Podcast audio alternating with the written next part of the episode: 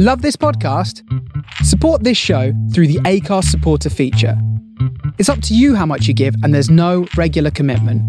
Just hit the link in the show description to support now. Hiring for your small business? If you're not looking for professionals on LinkedIn, you're looking in the wrong place. That's like looking for your car keys in a fish tank. LinkedIn helps you hire professionals you can't find anywhere else, even those who aren't actively searching for a new job but might be open to the perfect role. In a given month, over 70% of LinkedIn users don't even visit other leading job sites. So start looking in the right place. With LinkedIn, you can hire professionals like a professional. Post your free job on linkedin.com slash people today.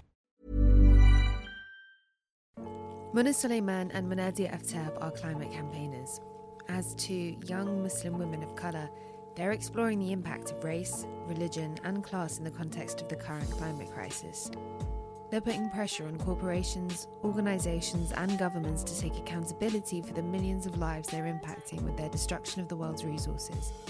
I invited them to answer some hard hitting questions about race and the role of Muslims in the climate crisis. I'm Zara, and this is Small Talk with Muna Suleiman and Munadiah Aftab.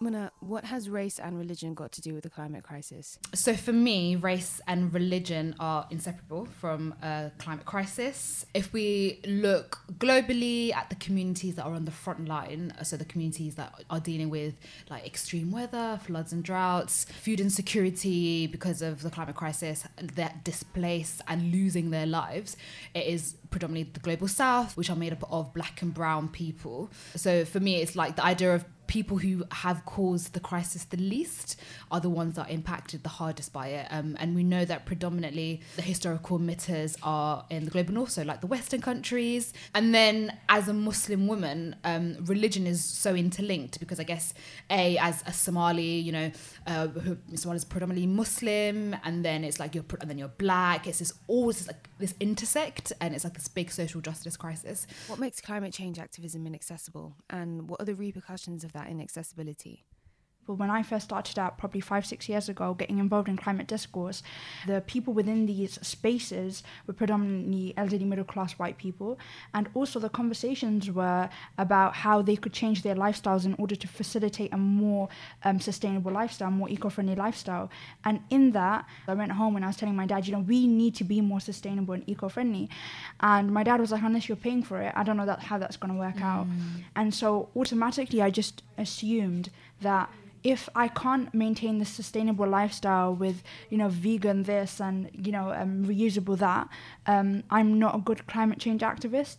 I think that's like a really good point about what it is to be an activist, and when we talk about the movement being accessible, I think we see loads of images, and particularly when we saw the Extinction Rebellion protests, we saw loads of images of honestly like just loads of white people who protesting and people who could take time out of work and people who could, you know, like people like I took a week off, and it's like the idea of class is so important as well, especially when we talk about race and religion. Mm-hmm. Um, and I think you're right to say it's almost like the marginalized people and how the movement's been branded really does a disservice. Um, it, it acts as a deterrent to people who should care about the issue but feel like the space isn't for them. So there's a question about what we do as those who are trying to get the space more inclusive, more diverse, to make sure that people feel safe in that space, and the solutions because not everybody is going to resonate with protecting an orangutan.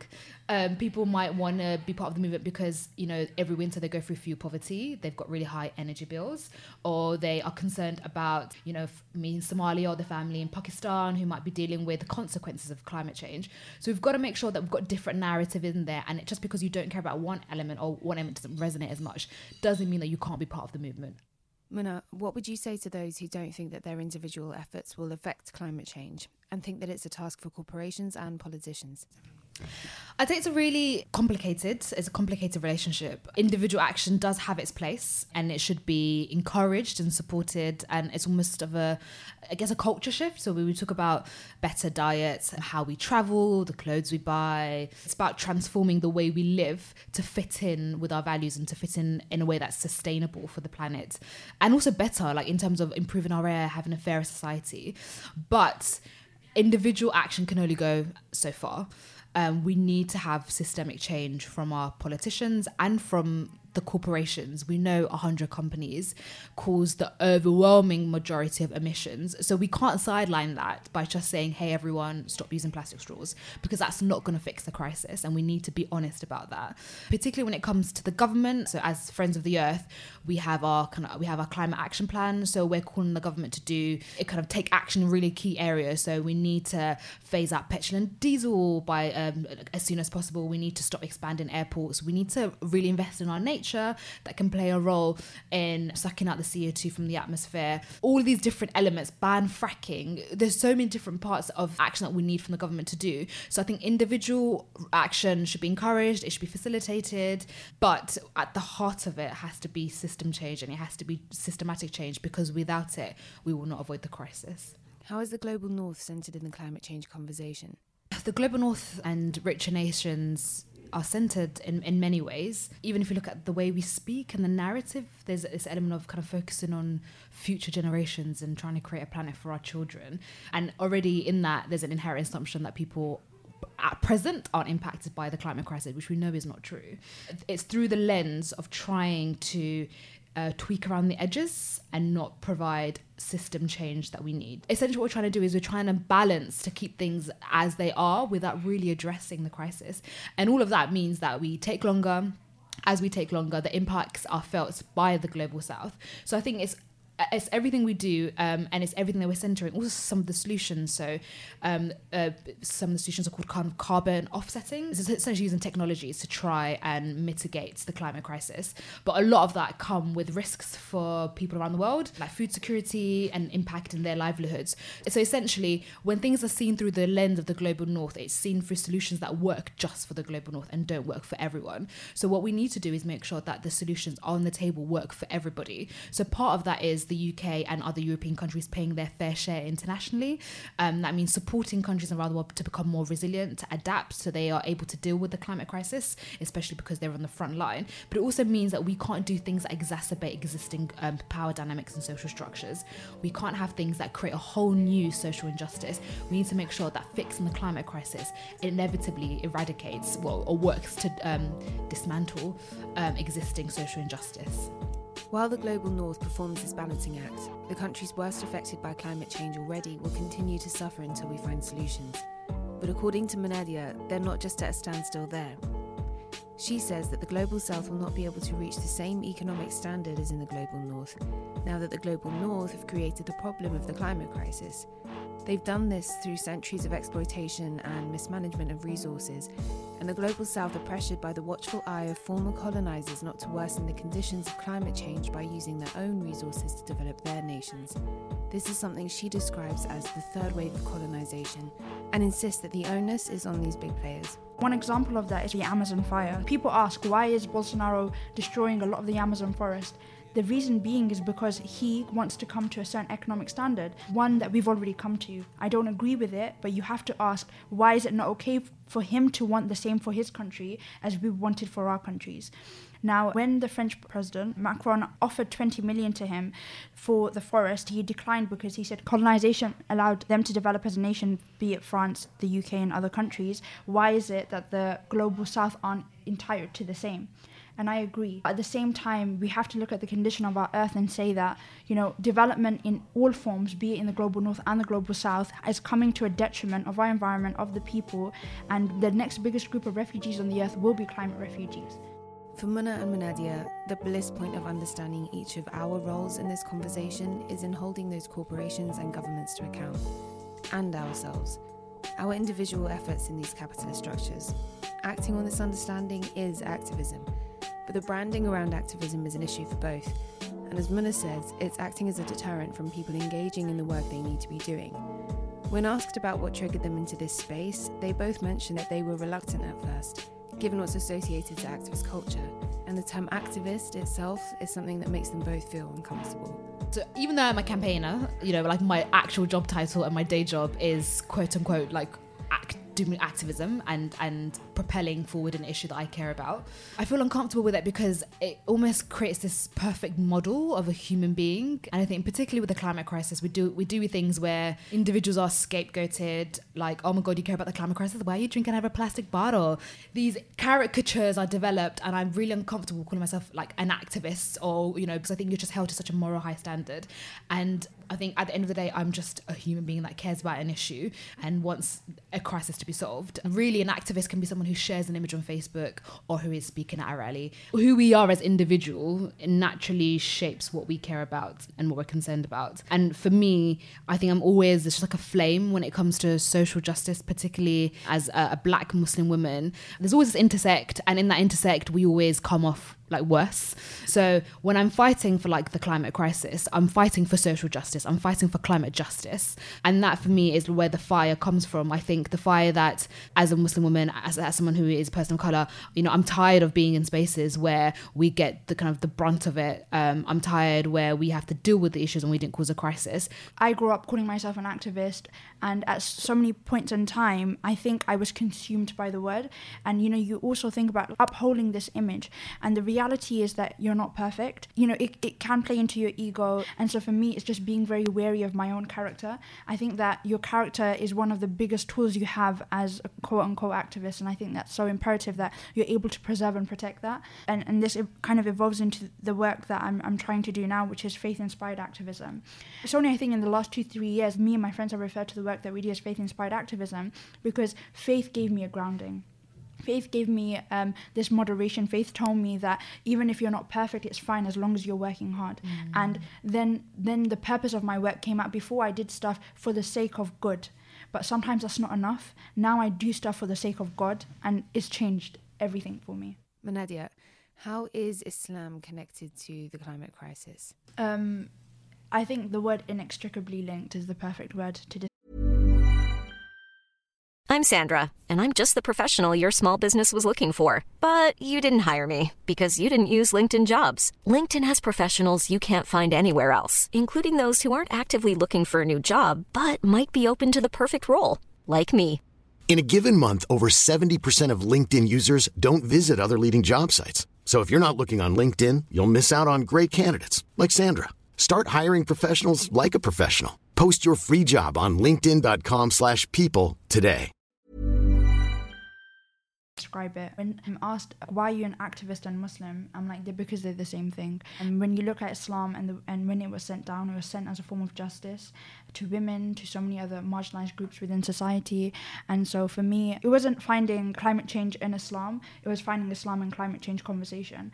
And so the more I engaged, the more I realized. And I think also it was through learning from other people. I, I remember I went to a conference once, and one of the teachers there, she was saying that you know, once we're buried and we're underground, we're there and we decompose after probably 100 years. But these plastic bottles will be polluting the earth for over three, 400 years because they won't be decomposing. And she looked at us and she said, Well, like, you're literally dust, and these, these plastic bottles are still causing harm to the planet. Don't you think you'll be accountable for that? What should we be doing collectively as Muslims to combat the climate crisis? Firstly, the way that I try to approach Islam and climate change is placing Muslims within the conversation. So, like we've mentioned previously, climate change conversation can sometimes feel distant and inaccessible, and the reason being is because of the language. And so, sometimes maybe don't even use the word climate change. Use taking care of the planet, use steward of the planet, um, use guardian, and use khalifa, because these are the things that resonate with your community. Some of the places where it starts as the community hub, so that means the masjid, community centers, um, your homes, your kitchens, your your your family gatherings, your dawats, like everything requires the, the conversation to start. And a lot of the time, it's just what do you want your relationship with God to look like? And I think that's that's a, a really good start when when speaking to family members, but also approaching them with kindness. Because a lot of the time in activism what we do is we go in with self-entitlement like how do you not have a recycling bin in this masjid? How dare you not? blah blah blah. And that was me by the way so i'm saying from personal experience. You go in demanding rather than trying to understand. And so when you go in and you speak to your local imam or you speak to your local masjid and people within your community you say you know what? I love you and i love my faith and i want all of us to work towards this together. And honestly you see so many people change the way that they view the topic. Even with elderly people, if you can speak the language that they're speaking, for example, um, Bengali or Somali, I think it's really important. Use that, communicate them with them in the way that they understand, regardless of whether or not they're elder now. They're still going to face the repercussions, but also they're the foundations of our community, and we need to always console them when we're making plans about the future. Uh, so for me, engaging the Muslim community, I do it both as someone who is uh, being paid to campaign on the issue. So I'm really proud that um, at Friends of the Earth, I pushed for our first ever like Ramadan campaign, and that was basically just getting some of my friends and uh, other Muslims in the organization to tell their story of how Islam fits in with the climate crisis and why Muslims need to be behind it. So stories from Bangladesh, from Pakistan, and myself from Somalia. So really like connecting the dots almost. We know Muslim charities are great on humanitarian issues. We are all over that, but we know we need to add in now prevention is better than cure and we need to add in the narrative of what is causing and worsening a lot of the crisis we're campaigning for. And I think the second we start to make the climate crisis as emotive as the humanitarian crisis, I think it almost, hopefully, inshallah, will be like a click in people's head because it's not going to go away. It's only going to get worse. If we care about not seeing a repetitive cycle of brown and black faces going through hardship, then we need to make sure we're cutting it at the at the root um, cause, and that and that is cl- the climate crisis. I think also about like Muslims, it's about if you are if you are campaigning about this issue in your community spaces, are you making it as inclusive as possible for, for Muslims to be around there? Are you actually are you actually talking to people in their areas? So if you are a campaigning organization, if you're a person and you don't live around Muslims, Uh, can you go to an area that has more like predominantly more Muslim people in there? I think often sometimes we're in I don't know, rural Surrey, and then it's like, am I gonna find a Muslim here? It's like the chances are unlikely compared to you know where I'm from, Newham, Tower Hamlets. Like just the the you know the the logic of it in terms of making it a Muslim issue. I think it's exactly what we've said before understanding our faith and trying to mimic the behaviors of the prophet um, and how we were advised to behave on this earth. And i think it's about like tapping into that. And i think muslims need to own this and we need to be proud of it because ultimately it's our communities whether we're in the uk the west or, or in the global south that will be impacted hardest.